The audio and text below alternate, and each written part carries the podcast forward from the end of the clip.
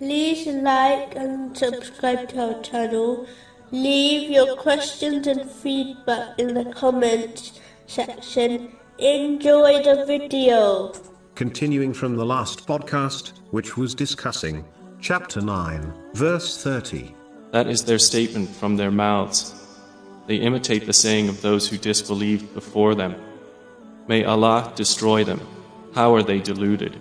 Specifically, it was discussing a narration found in Sunan Abu Dawood, number 4606, such which warns that any matter which is not based on Islam will be rejected.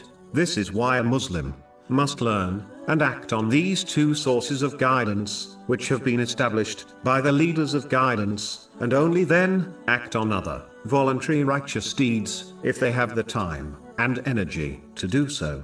But if they choose ignorance and made up practices, even if they are not sins, over learning and acting on these two sources of guidance, they will not achieve success.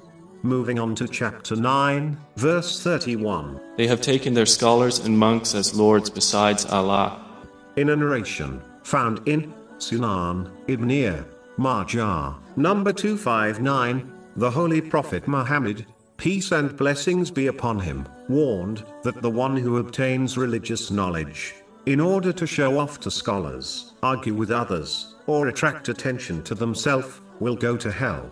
Even though the foundation of all good, in both worldly and religious matters, is knowledge, Muslims must understand that knowledge will only benefit them when they firstly correct their intention, meaning they strive to obtain and act on knowledge in order to please Allah, the Exalted. All other reasons will only lead to a loss of reward and even punishment if a Muslim fails to sincerely repent. In reality, knowledge is like rainwater, which falls on different types of trees. Some trees grow by this water in order to benefit others, such as a fruit tree, whereas other trees grow by this water and become a nuisance to others, such as thorny tree. Even though the rainwater is the same in both cases, but the outcome is very different. Similarly, religious knowledge is the same for people, but if one adopts the incorrect intention, then it will become a means of their destruction.